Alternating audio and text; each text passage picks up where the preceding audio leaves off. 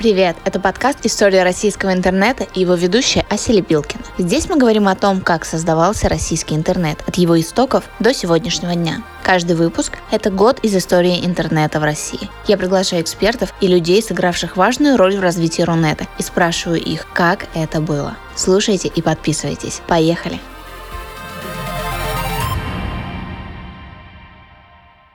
Во-первых, мы бы хотели вас поблагодарить за ваши отзывы и за ваши оценки к нашим первым выпускам. Мы получили фидбэк. Ребята писали нам о своем первом соприкосновении с интернетом, о первых походах в компьютерные клубы. Мне написали историю семейную, довольно личную, о том, как отец моей подруги начинал исследовать интернет, был инженером и очень верил в развитие Рунета, в то, что он очень сильно изменит нашу жизнь и повлияет на нас всех когда никто в это не верил, и на него смотрели немного странно и не понимали, чем он вообще занимается. Он был таким энтузиастом, очень вдохновленным этой идеей. Нам очень приятно, что вы пишете, очень приятно, что эта тема вас интересует. Будет здорово, если вы также будете писать какую-то информацию дополнительную, если вы будете писать свои какие-то истории, связанные с Рунетом, о своих родственниках, которые работали в интернет-компаниях, о первых сайтах, может быть, вы тоже как-то были с этим связаны. В общем, любая информация будет нам очень полезна. И личные истории, и какие-то фактические данные мы очень от вас ждем.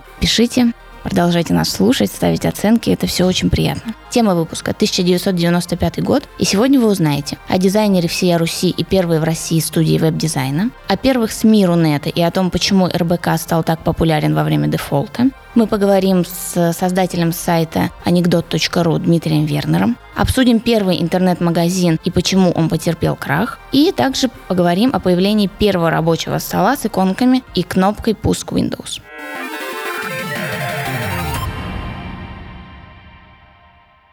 После своего появления в 1994 году, в 1995 Рунет начинает делать первые шаги. Открывается первая студия веб-дизайна, появляется веб-сайт первого офлайнового СМИ и первый веб-сайт информационного агентства, сегодня такой известный нам сайт rbk.ru. То есть появляются первые развлекательные, образовательные и политические ресурсы. Больше пользователей приходит в интернет, больше контента для них появляется.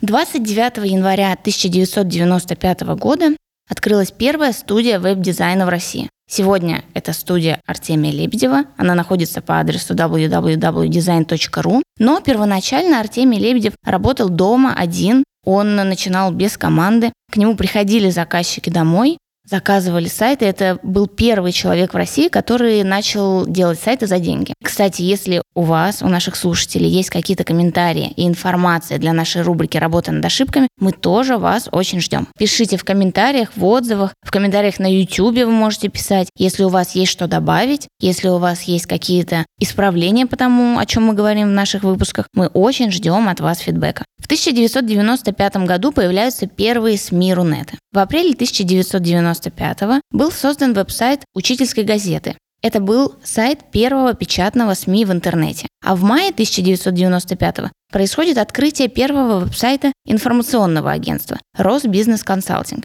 rbk.ru. rbk.ru был первым деловым интернет-ресурсом в Рунете. За пару лет из проекта о котировках сайт РБК вырос в огромный проект, в полноценное СМИ. Освещение дефолта 1998 года принесло РБК особую популярность. В начале августа 1998 года РБК обновили сайт, сделали его полноценным интернет-порталом с большим количеством деловой информации, с курсами валют, котировками. Это был очень наполненный сайт. А после дефолта РБК открыли свободный доступ к части материалов, в том числе данным о динамике валютных курсов. Этот шаг был очень рискованный, потому что они не были уверены, что эта информация будет полезна и интересна пользователям, и они боялись оттока пользователей на своем сайте. Но на самом деле аудитория сайта выросла в 100 раз, и в октябре 1998 года rbk.ru стал самым посещаемым сайтом Рунета с аудиторией ежедневной в 3 миллиона человек. В 1995 году также появился первый онлайн-магазин. В сентябре 1995 программист Андрей Герасимов на базе провайдера NetLab впервые в России создал механизм для торговли компакт-дисками через интернет-магазин. Этот сайт, интернет-магазин начал свою работу, но практически сразу он закрылся из-за нерентабельности. Люди, возможно, еще не были готовы к тому, что предметы, товары можно покупать онлайн. Интернет в России начинался с ученых. Однако уже в середине 90-х в него стали приходить обычные пользователи, и Дмитрий Вернер, астрофизик, на тот момент преподаватель в университете Кентукки в США, очень вовремя уловил эту тенденцию. Из своего хобби коллекционирования анекдотов, он сделал сайт анекдот.ру. Запустив его в 1995 году, а именно 8 ноября 1995 года, к 1997 году сайт анекдот.ру стал самым популярным посещаемым сайтом Рунета. И несмотря на свою непростую судьбу, он перетерпел ряд перепродаж, был в руках РБК, Ситилайна и Медиамоста. По итогу Дмитрий Вернер вернул себе большую часть акций анекдот.ру. На данный момент 51% сайта принадлежит ему. И, к слову, 35% принадлежит Артемию Лебедеву.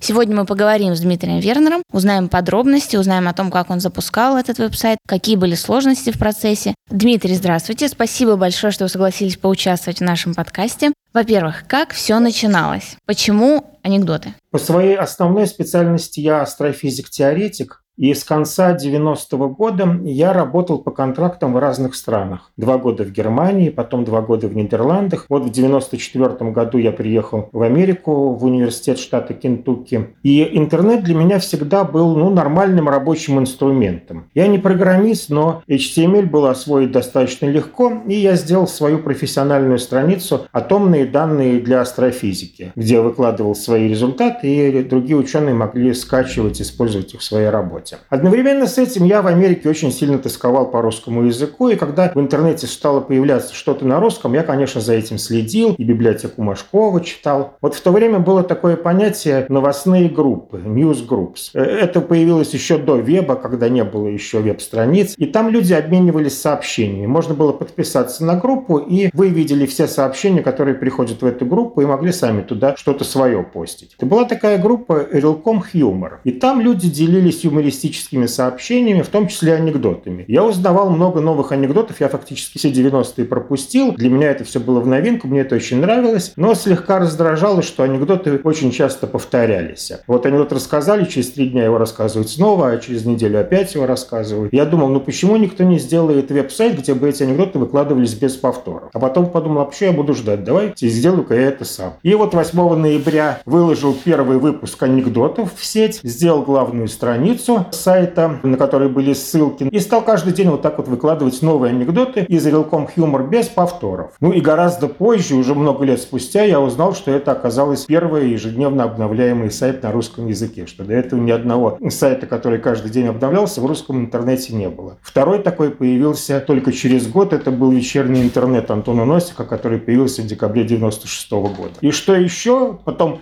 тоже я об этом не думал, это было чисто хобби, никакого коммерческого потенциала я в этом вообще не видел, э, делал для собственного удовольствия. И тоже потом, много лет спустя, я узнал, что фактически это был первый сайт, который был полностью на русском языке. Вот есть такой замечательный сайт archive.org, который показывает, как выглядели сайты в прошлое время. Они делают копии сайтов и хранят у себя за разные даты, а как вот можно посмотреть, как какой-то сайт выглядел 10 лет назад, 20 лет назад. И я послушал выпуск 94 год, где говорили про библиотеку Машкова. Конечно, там все тексты были на русском языке. Но если открыть, как выглядела главная страница библиотеки Машкова в 98 году, там написано на главной странице «Максим Машков's Library» по-английски. Или вот э, Рамблер, который появился в 96 году тоже и стал лидером и движущей силой российского интернета. Рамблер был и поисковик, и каталог, и ранжировщик сайтов. Вот опять же, Открываем archive.org, смотрим, как выглядит главная страница Рамблера в 98 году. Там все по-английски. То есть так было принято. Были русские части у сайтов российских, обязательно была английская часть. А я с самого начала, с первого дня решил, что у меня на сайте не будет ни одного слова по-английски, только русский. И вот это как бы тоже была новинка. Чисто русских сайтов тогда еще не было. Удивительно. Это связано с вашей ностальгией, получается, очень сильно. Да, да, это связано. Когда появился Рамблер и сделал эту пузомерку топ-100, шестом, в начале 97 -го года, я там зарегистрировался и очень быстро в апреле вышел на первое место в категории «Все сайты». То есть это был самый посещаемый сайт вообще русского интернета, и почти полтора года он держался там на первом месте. Только в августе 98-го, на волне финансового кризиса, меня обогнал РБК, который выкладывал актуальную финансовую информацию по курсам валют, там, по биржевым акциям и так далее. И это, конечно, удивительный феномен, почему анекдоты были самым посещаемым русским сайтом. Когда вот в 98 году был этот кризис, CNN сделал репортаж «Русские смеются над кризисом». И ко мне пришло тогда куча народу американцев, и все стали спрашивать, эй, парень, а где по-английски-то? А нету по-английски, читайте по-русски.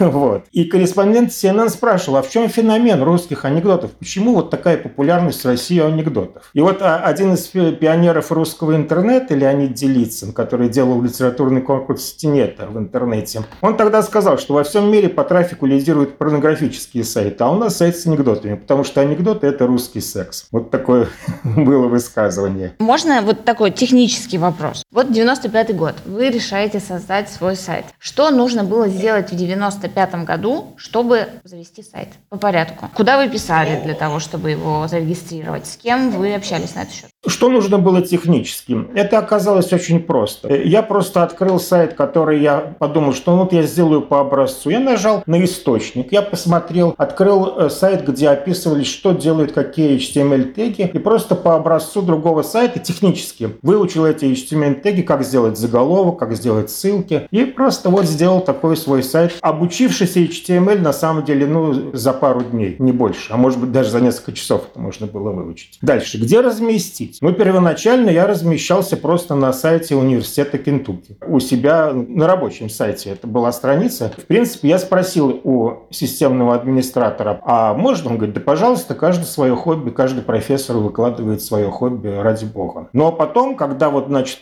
популярность сайта стала резко расти, к осени 96 -го года стало приходить более тысячи человек в день, что было, конечно, по тем временам это было безумно много, потому что интернет тогда был маленький. И вот, вот тогда Тогда меня Валера Колпаков, который открыл летом 96 -го года развлекательный портал «Чертовы кулички», тоже в Америке. Валерий Колпаков, он вообще американский стоматолог по профессии. Ну вот он открыл такой развлекательный портал и предложил мне переехать вместе с сайтом на «Чертовы кулички». Я переехал, тем более мне было неудобно, что как бы я вот на рабочем университетском домене уже такой там трафик создаю. Но когда я уехал, сисадмин ко мне подошел, сказал, ну что ты уехал? Ты, ты же был самый посещаемый сайт в Кентукки, и мы этим гордились. Ну, а потом уже уже собственный домен анекдот.ру, он появился в 97 году, когда я уже стал этим заниматься, так сказать, профессионально. Дело в том, что к 97 году я понял, что это отнимает у меня даже не только слишком много времени, это само собой, ежедневные выпуски – это ежедневная работа, но это перенастраивало мою голову на другой лад. Я уже меньше думал об астрофизике и больше думал, как дальше усовершенствовать сайт анекдот. И я сказал, что ну хорошо, вот я уже на первом месте, я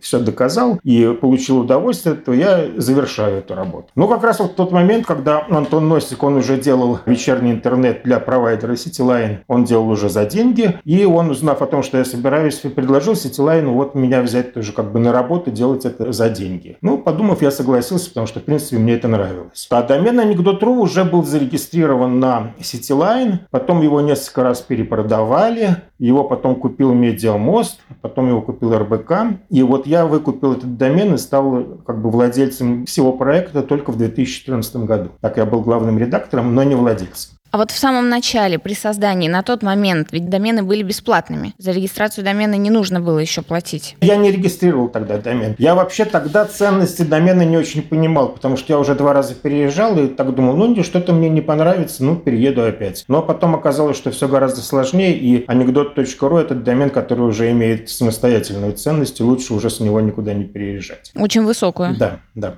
И, в общем, выкупая проект в 2014 году, я, конечно, залез в большие долги, но сайт приносит доход рекламный, и они, в общем, за эти вот сколько прошло, 7 лет прошло, я из этих долгов уже вылез, и сайт работает в плюс. А как вы разрабатывали сайт и интерфейс? Вы это сами делали или вам кто-то помогал? В самом начале я это делал все чисто сам. И там не было ничего сложного. Фактически была главная страница, где были ссылки на выпуски последние, были ссылки на архивные по месяцам. Вот ссылка на предыдущий месяц, ссылка на два месяца назад. И дальше были чисто текстовые выпуски анекдотов. Там ничего не было, ни голосования, ни обсуждения. Все это появилось позднее. Ну вот когда в 97 году, когда я переехал на чертовы кулички, программист уже чертовых куличек сделал голосование на сайте. Это уже не я делал, это делал уже профессиональный программист. Ну и сейчас у сайта, естественно, есть профессиональный программист Сергей Брундасов, который над этим работает. Поподробнее по поводу домена. Как вы его вот изначально создавали, то есть регистрировались? Вы сказали, что он был во владении Cityline на какое-то время, а поначалу Ну вот поначалу это был на домене университета Кентукки, а потом на домене чертовой кулички, который Валера Колпаков регистрировал. То есть у меня своего домена не было. Я не регистрировал домен тогда. Какой был первый анекдот, загруженный на сайт? Самый первый анекдот был, ну, такой про Чукчу, который в ресторане заказывает песню про котят. А музыкант не знаю, что за песня про котят. Ну, котят ли русские войны? Вот такой был, такой легкий. Но, в принципе, вот уже в ноябре-декабре 95 года годы уже было собрано очень много смешных анекдотов, которые потом стали классикой. Вообще весь золотой запас был выбран за первые годы существования сайта. То есть были собраны анекдоты, которые имели хождение вне интернета. А теперь уже, конечно, новые анекдоты не появляются по 10 штук в день, поэтому в основном сейчас идет ну, вот такой поток злободневных саркастических шуток по поводу того, что вообще происходит в стране и в мире. Сейчас уже мемы, получается. Да, это а анекдоты, анекдоты 21 века – это мемы. Мемы мы тоже теперь собираем, мемы у нас тоже есть есть раздел мемов. Очень правильно идти в ногу со временем. Да, вообще сайт постоянно развивается. Это такой живой организм. Я постоянно, у меня есть гостевые книги. Посетители что-то предлагают, я обдумываю, думаю, да, вот это стоит сделать, да, вот это не надо. То есть это постоянно, вот он до сих пор, мы делаем что-то новое. Сайту уже 26 лет, но что-то новое постоянно появляется. А какие первые отзывы вы получали о сайте? От ваших друзей, может быть, от первых э, посетителей? Вот первое время я вообще про сайт никому не рассказывал. Э, ну, я рассказал нескольким своим друзьям. Они посмотрели и сказали, вот хороший, вот это смешной анекдот, а это ерунда какая-то, вообще не стоит публиковать. И оказалось, что люди, казалось бы, одна и та же компания, но оценивают совершенно по-разному. Одним людям кажется смешной а это, а другим это. Я решил, что я собираю все вообще без отбора по качеству. Потом появилось голосование, которое делало некие ранжирования. Лучший анекдот дня, лучший анекдот месяца, лучший анекдот года по голосованию.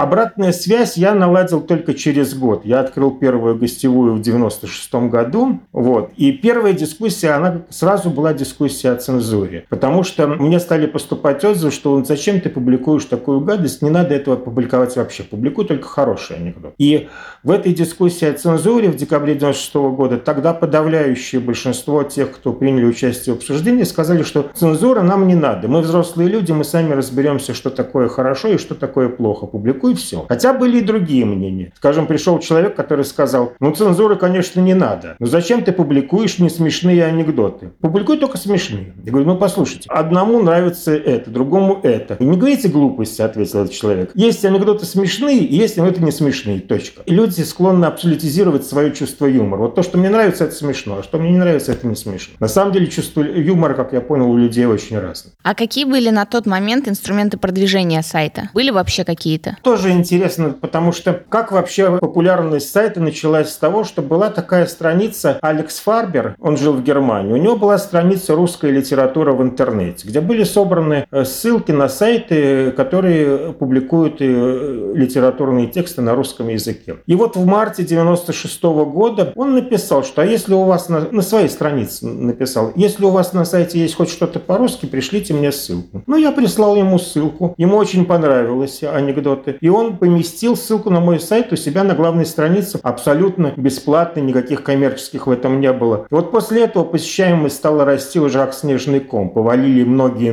посетители. Если я почувствовал какую-то обратную реакцию, ответственность, потому что раньше, если я там мог пропустить один-два дня, ну тогда, если я пропускал один день, мне уже приходили по почте отзывы, что, что а что-то случилось, где анекдоты, мы работать не можем, мы ждем, мы начинаем свой рабочий день с нового выпуска анекдотов, и я уже понял, что да, это дело ответственное, надо это делать каждый день. Так что вот поначалу продвижение было такое, просто, как говорят э, американцы, word of mouth, то есть это и слово из... Люди говорили, а вот есть классный сайт, сходи туда. Э, распространялась эта информация из уст в уста. Но в принципе, вот я, например, сейчас сайт не рекламирую. Фактически никогда, ну когда вот сайт входил там в структуру РБК, как-то РБК его рекламировал. Я сайт не рекламирую вообще. Главный источник трафика это поисковики. Если набрать слово анекдот в Гугле в Яндексе мой сайт будет первым по выдаче. И вот этот вот поисковый трафик, он очень большой. Поэтому тут... И для этого не нужно было никаких специальных усилий, никакого SEO, чтобы оказаться выше в поисковой выдаче. Это просто сам сайт уже, из то, что он такой старый и, и так много там накоплено анекдотов, поэтому он ранжируется очень высоко. А по поводу конкуренции на тот момент были какие-то конкуренты в развлекательном контенте? Вы все-таки первопроходец, но, может быть,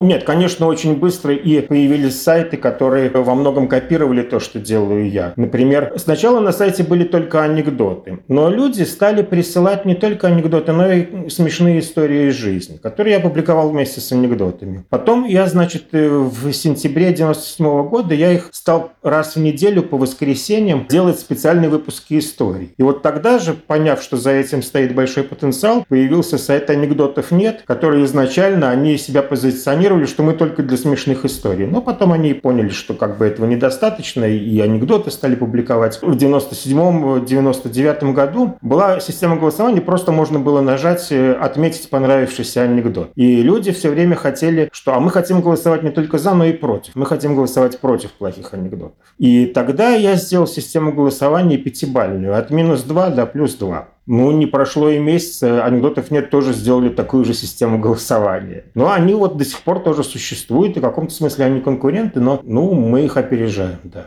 Но дело в том, что, видите, вот очень многие русские сайты тогда создавались по образцам американских. Есть успешный американский сайт, давайте сделаем русский аналог. Ну, например, вот из юмористической Баш, который сейчас Баш им. Вот он тогда был Bash.org.ru сайт. Эта копия была американского сайта Баш, который и цитаты из разных разговоров. Анекдоты из России – это сайт, который никогда никого не копировал. То есть я придумал все сам из головы и из обсуждений с посетителями. Поэтому вот в этом смысле мы никогда не следовали никакому образцу. В Америке есть аналоги анекдотов из России, но это как раз они уже по моему образцу делали. Да, последователи, да. Ну, какое-то время тот же Баш, какое-то время он нас обгонял по посещаемости, даже серьезно, а теперь мы опять его обгоняем. Ну, вот так. А на тот момент были какие-то препятствия на старте вашего проекта? Что-то такое могло случиться, что помешало бы анекдоту.ру появиться в самом начале? Нет, вы знаете, тогда вообще вот в самом начале, в середине 90-х, это было огромное непаханное поле. И наоборот, было ощущение вот такой свободы, что можно делать все, что хочешь, ничего еще не сделано, и впереди невероятные перспективы. Это вот было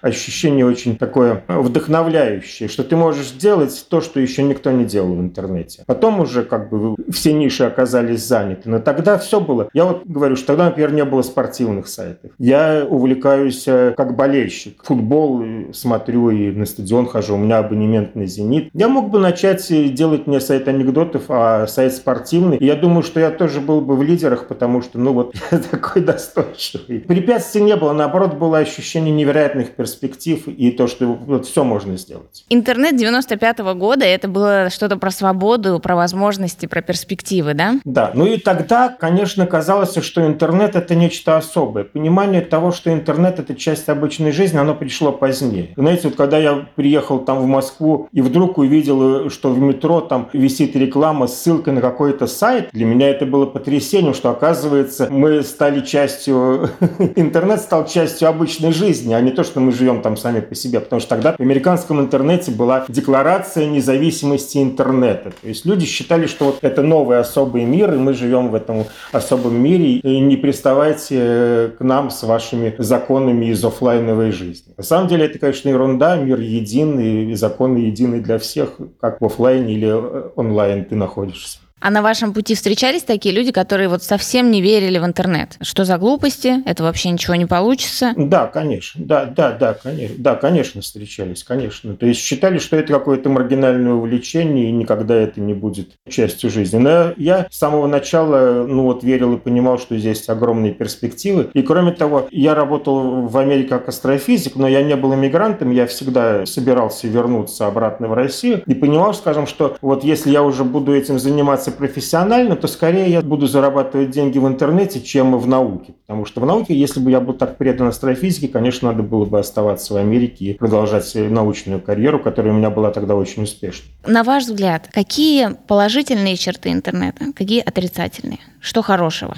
Плохие черты и хорошие, на самом деле плохие – это предложения хороших. Хорошая черта – это легкость доступа. Если человек написал гениальное стихотворение и опубликовал его в интернете в правильном месте, его через два дня узнает весь мир. В этой легкости доступа есть, конечно, и плохой. Я, конечно, за эти годы я слегка разочаровался в человечестве, потому что увидел, сколько вообще людей, которым бы лучше не давать трибуну. И хорошее в том, что это легкость доступа и такая свобода высказывания, но и в этом этом же и плохое, потому что огромное количество злоупотребления этой свободы интернетовской. Если немного вспоминать, тусовка людей, которые занимались интернетом в то время, какая она была? Что это было за сообщество? Она была дружная, она была конкурентная. Как это было? Ну, вот э, поскольку я жил в Америке, да, то я был в стороне от тусовки. Я приехал в Москву в октябре 98 -го года, когда сайту было уже три года, и студии Артемия Лебедева было три года, и Тёма пригласил меня на вот это празднование трехлетия студии. Вот там раз собралась интернет-тусовка московская. Я там в тот момент, в 98 году, я познакомился и с Антоном Носиком, и с Сашей Плющевым, который теперь на «Эхо Москвы» работает.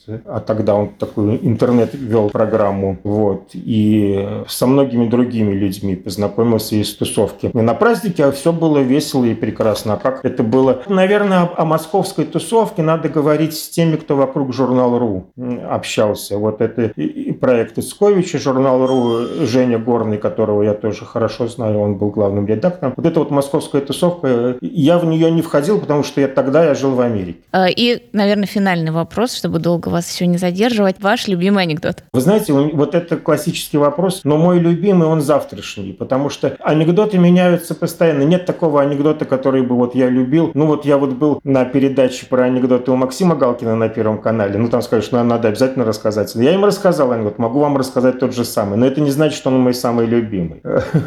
Да, давайте. Он тоже, он там с одним матерным словом, который на Первом канале запикали. Ну могу его заменить чем-нибудь. Давайте попробуем. Из норки высовывается немецкая мышь. Оглядывается, кота нет. Бегом несется к стойке, выпивает кружку пива и стремглав обратно. Выглядывает французская мышь. Оглядывается, кота нет, бегом к стойке. Бокал красного вина, обратно в норку. Мексиканская мышь. Стойка, текила, стремглав в норку. Выглядывает русская мышь, оглядывается, кота нет. Подбегает к стойке, выпивает стопку водки, оглядывается, кота нет. Выпивает вторую стопку водки, оглядывается, кота нет. Третья, четвертая, оглядывается, ну нет кота. Садится, закуривает, злобно разминает мышцы и бормочет себе под нос. Ну ничего, мы, блин, подождем. Хорошо. Спасибо большое. Пожалуйста.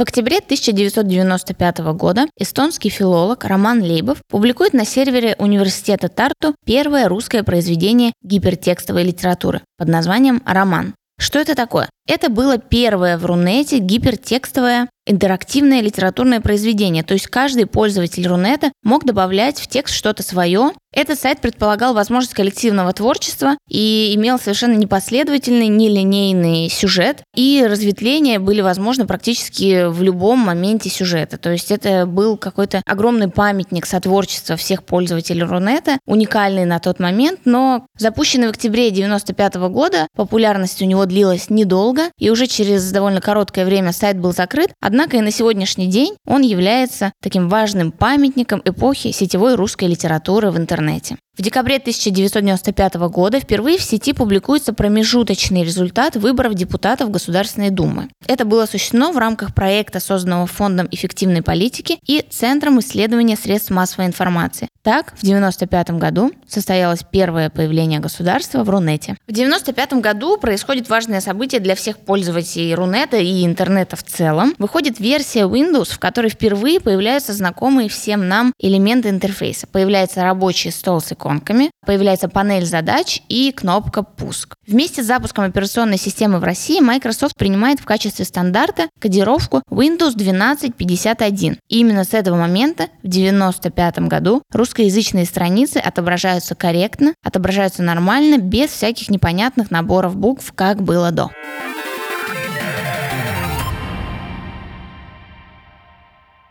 Наша рубрика «Работа над ошибками». Сегодня мы в гостях у Алексея Павловича Платонова, нашего эксперта. Это директор ОНО ЦВКС МСК АИКС и бывший директор Российского научно-исследовательского института развития общественных сетей Роснейрос. Мы поговорим о том, как все начиналось, о том, как зарождался интернет, обсудим то, что не успели обсудить в выпуске к 1994 году. Алексей Павлович, добрый день. Добрый день. Расскажите, пожалуйста, немного о себе, вообще о вашем карьерном пути и потом о вашей первой встрече с интернетом. Ну, я не являюсь связистом, надо сказать. Я начинал как научный сотрудник Курчатского института.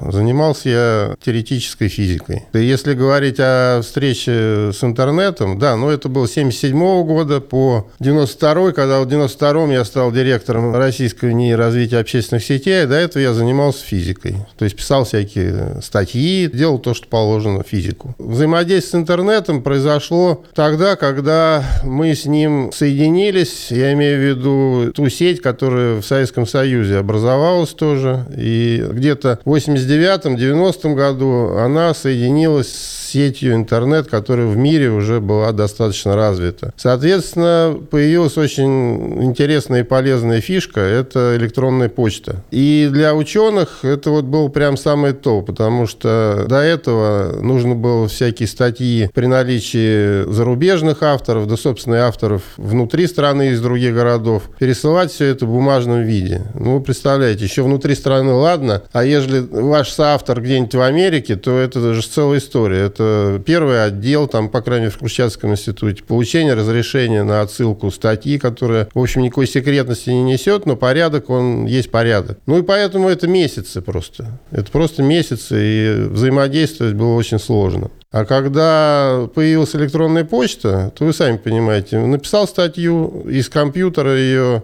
послал своему соавтору, он через там секунды ее получил, что-то там поправил, написал и, значит, соответственно, послал обратно. Вот. Ну и надо сказать, что вот если, допустим, до всей этой истории статьи писались, ну, сколько там, в год, ну, одну-две, дай бог, удавалось написать при, в такой схеме, когда ваш соавтор из-за рубежа. А тут вот получилось получилось так, что я где-то в течение двух лет писал каждый год по 4-5 статей, там можно было бы и больше, но тогда бы качество упало.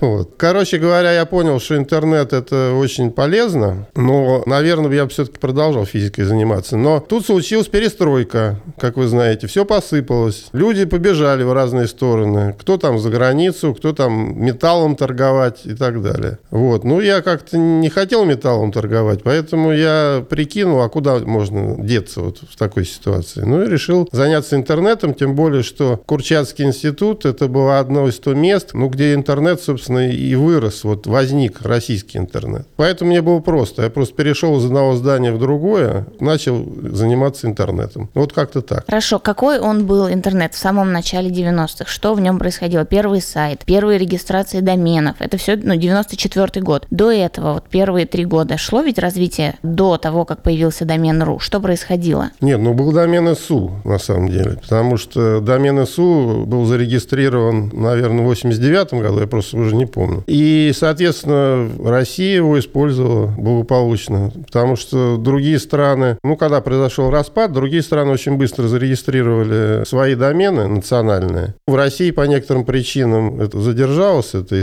история, а домен СУ активно использовался. А что касаемо, что это было, это была электронная почта еще еще раз. То есть, ну и помимо этого были еще вот эти вот э, рассылки, значит, специальные, когда люди обменивались тоже, по сути, по электронной почте, по разным тематикам, обменивались там мнениями, там писали что-то. А так вот то, что реально сервис, это сервис электронной почты. Сайты появились позже, когда вот уже, значит, появилась соответствующая технология и когда очень сильно выросли возможности при наличии сайтов. Но это все позже. А до этого электронная почта. А если с 94 -го года уже появляются сайты, люди еще мало были знакомы с интернетом. Это скорее был дел ученых, людей, которыми этим занимались, программистов. Для масс это еще было очень сложно и, наверное, недоступно, да? В общем, да, потому что массового использования интернета еще не было, хотя электронной почтой действительно уже многие пользовались. Но поскольку не было такой ситуации, что можно было там пойти куда-то и открыть себе почтовый ящик, конечно, это в основном были корпоративные вещи. То есть, да, действительно, ученые там, ну и, кстати, бизнесмены тоже вполне себе начали ее использовать, не только ученые. Здесь еще надо сказать, что В России интернет, он немножко по-другому развивался. То есть он начался с коммерческих компаний. Значит, соответственно, научные сети, которые в других странах и были отправной точкой развития интернета, они у нас были не сильно развиты в силу того, что финансирования от государства практически не было. Ну, государство еще не понимало, а что такое интернет, давать на него деньги не хотело. Соответственно, у нас стартовал интернет с коммерческих компаний, конкретно вот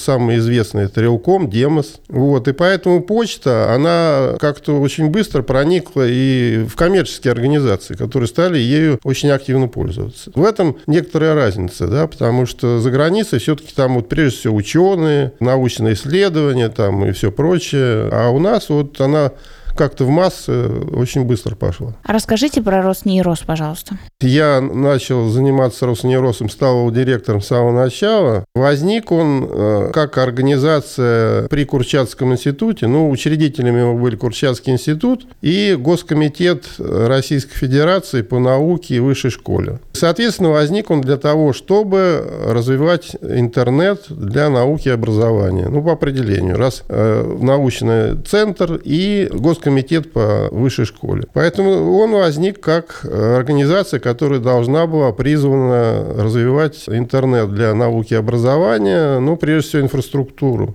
То есть не контентом заниматься, а именно инфраструктурой. После того, как он возник, стало понятно, что можно решать и какие-то другие задачи. Отсюда вот, в частности, и история с доменами, там, и вот с точки обмена трафиком, она отсюда и пошла. Какие люди этим занимались? Это были изначально энтузиасты, заинтересованные в развитии интернета как в чем-то новом, или это уже больше переходило вот в коммерческий интерес вот в самом начале? Коммерческими вещами мы не занимались. Для этого другие были организации, они уже были, и тот же Релком, Акционерное общество, и Демос тоже, ООО, там, или как он назывался, я не помню. Вот. Ну и другие организации тоже. Поэтому мы в коммерцию, ну, по определению не могли и не хотели лезть. Это не наша задача. Соответственно, у нас, если говорить о том, кто были сотрудники, как они там, откуда взялись, в принципе, они в значительной части взялись из Курчатского института. Роснерос, база для него, это Курчатский институт был, соответственно, и сотрудников. Я как директор директор значит, этого института. И, естественно, я вокруг себя смотрел и приглашал людей, которых я знал, которые были вблизи. Но потом постепенно стали подтягиваться другие, но в основном тоже, конечно, из э, научных организаций, прежде всего. Как происходил процесс вот этого начального занятия инфраструктурой? Ведь, по сути, ничего еще не было так активно развито. В общем, здесь действительно это хороший вопрос. К инфраструктуре мы подошли немножко позже. Вначале мы стали исходить из того, что надо какие-то полезные дела делать прямо сейчас, не дожидаясь того момента, когда будет какая-то инфраструктура, которую можно будет использовать. Соответственно, была создана ассоциация Реларн, это 92-93 год. И на базе этой ассоциации было обеспечено использование электронной почты, значит, тех тех коммерческих организаций, которые были способны ее предоставить. Ну, их там было штуки 4, допустим. Прежде всего, Релком, он был наиболее развит. Во всех регионах были узлы Релкома, и, э, значит, все университеты и научные центры, они, как правило, уже соответствующие почтовые ящики себе открыли. И их использовали. Ну, они каждое средство добывал как мог. Создание ассоциации Реларн позволило это все дело централизовать.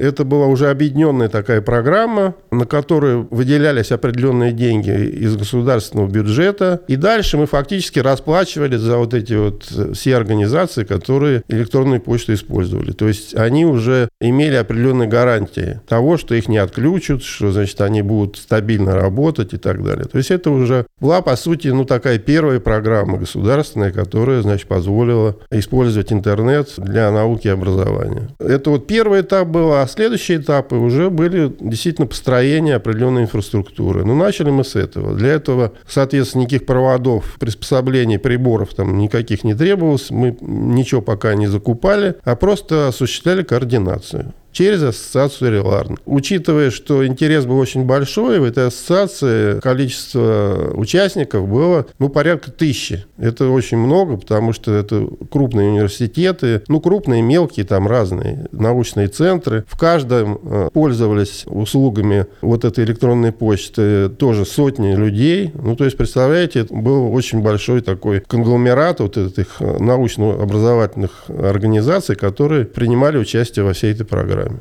А момент прокладывания именно инфраструктуры, это какие годы самые активные? Мы осознали, что надо что-то строить, потому что вот понятно, что это все довольно ограниченные вещи. Электронная почта, такой как бы режим просто рассылки, там, обмена какими-то файлами через электронную почту. Стало понятно, что надо делать какую-то уже сеть, сеть IP, как бы, сеть онлайновую, для того, чтобы организации могли ну, в онлайне уже работать там над какими-то проектами проектами крупными. После того, как в 93 году мы как бы это поняли, ну, значит, началось постепенное вот построение этой инфраструктуры. Началось оно с Москвы. В Москве было решено э, проложить волоконно-оптическую сеть, которая должна была соединить, ну, почти все такие крупнейшие центры и образовательные, высшие школы и научные. Да. Это такая сеть, которая должна была пройти от Курчатского института на северо-западе через центр э, Москвы и далее до значит, юга-запада это Институт космических исследований. Институт космических исследований – это по существу тоже один из центров, откуда родился российский интернет, ну, специализированный в применении к космическим исследованиям. То есть они очень активно сотрудничали с НАСА, и поэтому у них интернет спутниковый, он возник тоже раньше. Ну и, соответственно, вот построение этой сети, она за него несколько лет, она действительно была построена. К сожалению, там она, ну, некие трудности возникли, связанные с тем, что и фонд Сороса тут пришел к нам. И вот этот первый, как бы, его заход был не очень удачным, я считаю. Хотя в дальнейшем э, все было уже гораздо более успешно, когда в регионах началось все это создаваться. А почему не очень успешно? Понимаете,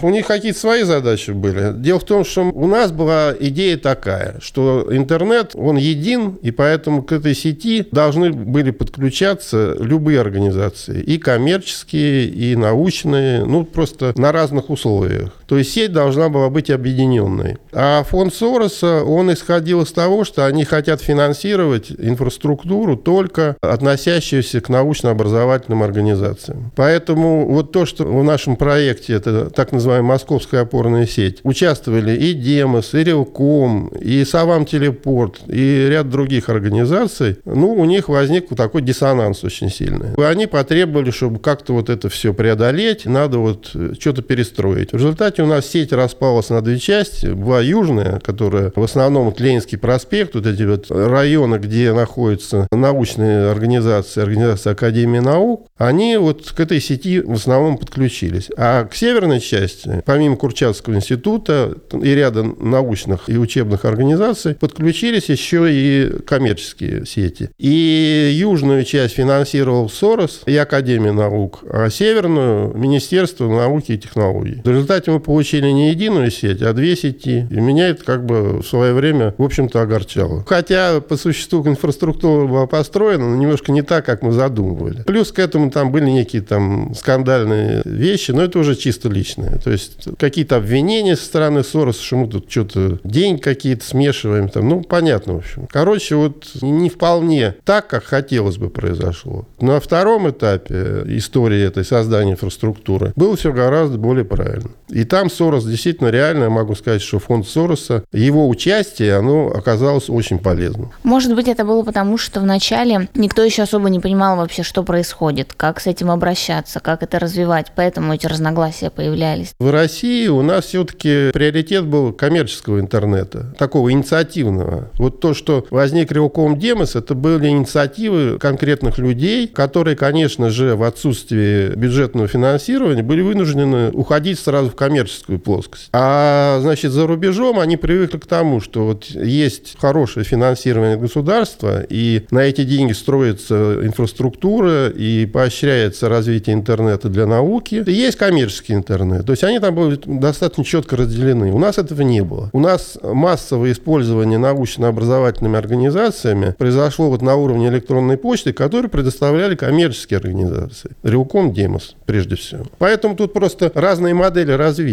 И мы это, кстати, с товарищами зарубежными обсуждали. Но они, как бы у них своя жизнь, у нас своя. У них крупные суммы сразу стали выделять на развитие интернета от государства. У нас нет. А почему у нас не сразу? Государство не интересовалось интернетом? Государство еще не поняло, что это такое. Государство занималось там приватизацией, скважинами всякими нефтяными. Понятно, это гораздо более интересно, увлекательно. А интернет, ну что там, наука, она вообще непонятно, как должна была развиваться. Может, ее как бы особо и никто и не хотел развивать, я не знаю. Во всяком случае, ученые побежали за границу, как вы знаете, слышали, наверное. Ну и, в общем-то, не очень понятно было, а что вообще происходит происходит, там ну, некая неразбериха. Поэтому государство стало осознавать, что интернет – это нечто такое полезное, и это нечто такое совершенно новое и структурообразующее, что ли. Ну, чуть позже. Прежде всего, когда вот сайты появились, стало понятно, что это информационная система, там, туда-сюда. Но плюс к этому вот это вот взаимодействие науки нашей с наукой зарубежной, благодаря вот этим вот продвижениям в интернете, оно очень активизировалось. И поэтому ученые пошли в государство и стали говорить, дайте нам денег, мы хотим работать, мы не хотим уезжать, мы будем взаимодействовать с нашими коллегами за рубежом и будем, значит, что-то делать полезное. Ну, тогда государство до него дошло, что что-то тут есть в этом. Ну и начался процесс.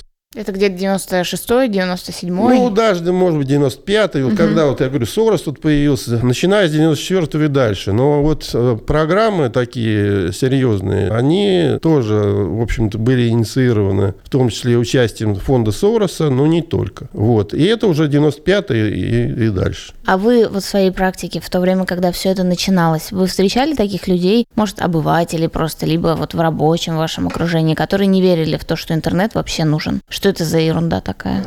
Понимаете, какое дело? Очень многие люди вообще не знали, что это такое, и поэтому тут вопросов никаких не возникало. То есть были люди, которые им пользовались, и были люди, которые не знали, что это такое, и, и не хотели знать. Ну, естественно. Потому что у них там свои задачи были. Выживание, заработать денег, там каких-то, чтобы выжить. Это период перестройки там и всех этих некого хаоса такого. Поэтому людей, которые не понимали, что такое интернет, было очень много. Но, с другой стороны, многие поняли полезность электронной почты. Но они ее не восприняли как интернет. Это просто вот некая система, которая вот там туда что-то написал, послал, тебе вот ответ пришел. Как это происходит? Да кто его знает как. Вот это работает, это полезно. А уже такой интернет, включающий ну, такую серьезную информационную компоненту, это уже ну, следующие годы. Это когда, я говорю, вот прежде всего сайты появились, соответственно, получилась такая возможность уже не только письма писать, но и смотреть интернет, видеть каких-то информационных источников. А как интернет начал проникать к людям домой, вот к обычным пользователям? Понимаете, мы-то этим не особо занимались. Наша задача была именно заниматься организациями, корпоративным интернетом, ну, для науки и образования. Поэтому это вопрос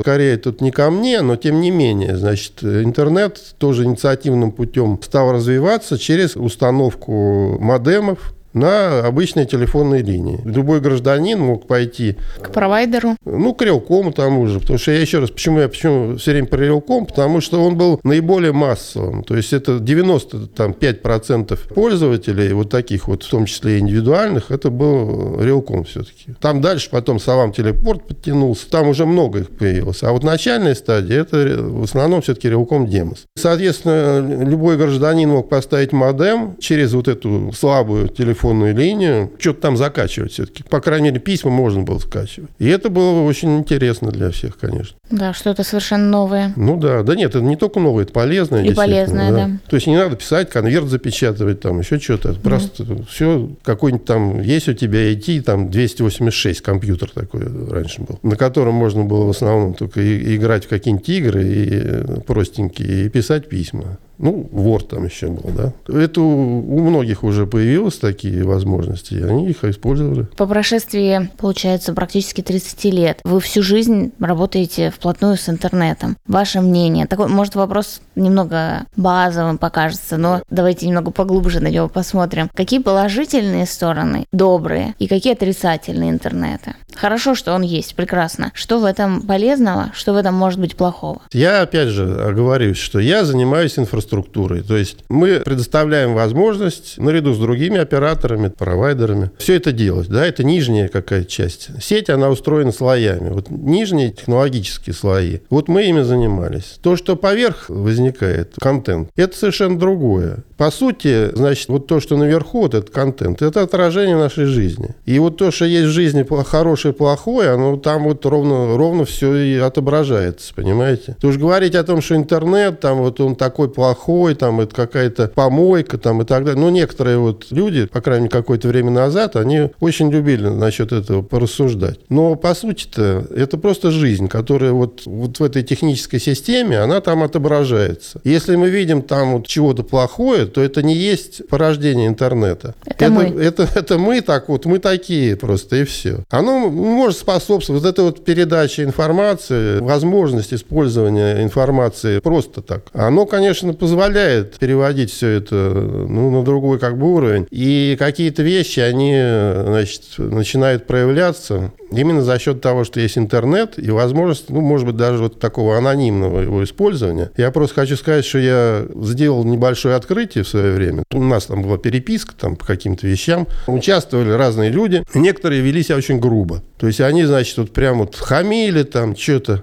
Ну, поскольку это у меня была деловая переписка, да, ну, я просто взял так, позвонил просто и сказал там, Вася, можно я к тебе приеду? Ну, какой-то такой хамоватый товарищ. Ну и приехал. Оказалось, что этот Вася, Петя, я не помню кто даже, он совершенно скромный, он совершенно стеснительный человек, который, значит, вот прям вот так краснел там и так далее. А в интернете он, ну, совершенно распоясывался. Это уже психология, понимаете? Есть обратная связь. То есть не то, что вот как бы просто мы туда что-то выплескиваем, а вот возможности интернета, они некоторым таким образом влияют на то, что человек, как он там себя ведет. Показывает свои темные стороны. Ну, это понятно. Это, это психолог вам лучше объяснит, почему так происходит. В основном, конечно, из-за того, что ты не видишь собеседника, что можно там делать, что хочешь, а он тебе там, допустим... Ничего не сделает в ответ. Ничего не сделает, да. Он тебе в лоб не даст там и так далее. Как ни странно, вот единственный случай. Просто вот несколько, несколько таких случаев у меня было, когда полное несоответствие между тем, как он себя ведет в интернете, и как он есть на самом uh-huh, деле. Uh-huh. Понимаете? Вот нестыковка абсолютная. Вот такое вот наблюдение. То есть, понимаете, да? То есть это наша жизнь, но интернет ее немножко там как-то перестраивает. И, может, даже немного приоткрывает то, что не всегда видно в реальной. Ну, конечно. Вот как раз вот в данном случае какие-то потаенные свойства человека, они выражаются. Так он себя ведет прилично в обычной жизни, а в интернете он начинает становиться хамом. Это я говорю, это просто частный случай. Я же не говорю, что это интернет плохо влияет. Да? Это я совсем даже не хочу сказать. Я просто хочу сказать, что он создает обратную связь. Да, я думаю, мы все с таким встречались. Сейчас вспомните все тех злостных комментаторов, которые писали вам какие-то неприятные вещи. Оказывалось, что это люди, которые даже не могут нести ответственности потом за эти слова, либо вообще какие-нибудь несуществующие профили. Спасибо большое. Алексей Павлович, очень интересно. Мы это все добавляем в рубрику «Работа над ошибками». Спасибо, что нас приняли в гостях. Очень интересно с вами поговорить. Спасибо. Вам спасибо, что пришли. Я думаю, что надо, конечно, какие-то исторические вещи записывать, сохранять, и чтобы потом люди как-то понимали, откуда что взялось там, как это все развивалось. Иначе возникают какие-то совершенно легенды такие, что, которые ну, просто не имеют отношения к действительности. А это неправильно. История, она очень легко искажается и фальсифицируется. Да, поэтому очень важно и здорово иметь возможность из первых уст это услышать. Ну, спасибо вам еще раз, что пришли.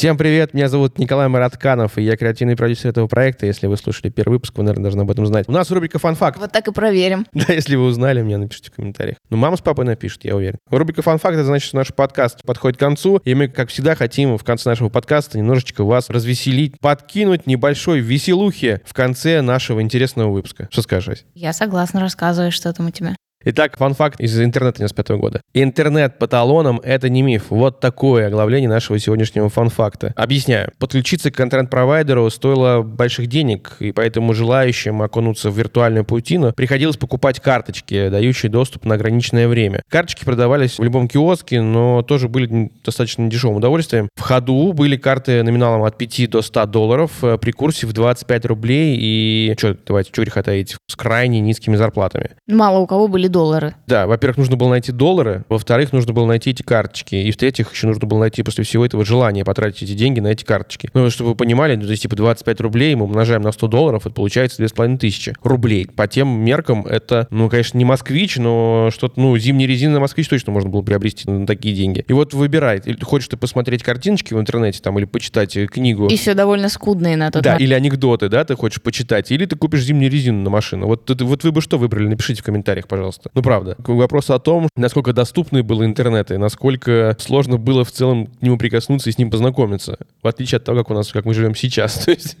Да, но я помню, даже уже в 99-м, может, 2000-м все еще были эти карточки. Они продавались вот в этих палатках, где были журналы, газеты, ручки, ластики. И вот так вот около кассы были рядом вот эти карточки на количество минут, насколько я помню, либо на количество памяти, я не помню. в палатках или в киосках. Ки- Да, ки- да, да. Киосок. Да, да, Киосок. да. мое И я покупала всегда журнал про сотовые телефоны и карточка интернет. Если у вас есть какие-то интересные фан-факты, пишите нам о них в комментариях, пожалуйста, потому что, опять же, мы не устаем вам э, напоминать о том, что мы работаем в максимально в паре, в тандеме с нашими слушателями, потому что все, что вы знаете про интернет э, и то, о чем мы в нем вам рассказываем, э, делитесь с нами в комментариях, нам это важно, правда. Мы это с удовольствием вставим в наши последующие выпуски и дадим максимальную картину происходящего. Все ваши забавные воспоминания, связанные с интернетом, со всеми этими карточками на количество памяти, с тем, как родители не разрешали вам заходить в интернет, все это нам интересно. Это может также пойти в рубрику «Фан-факт», если это недостаточно серьезная информация, чтобы пойти в общий сценарий. Так что ждем любых ваших комментариев. Спасибо.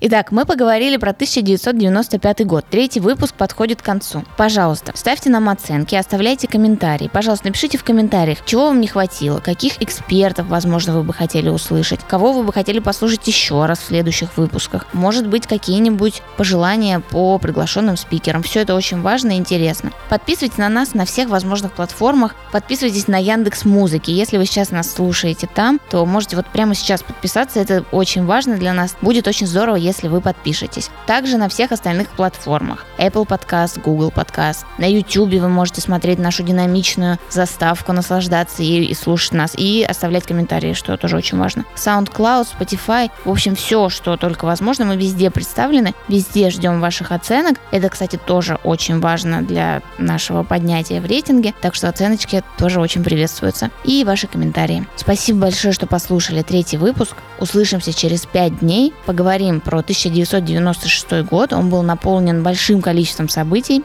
У нас будут очень интересные эксперты, интересные интервью. Так что до встречи. Чао.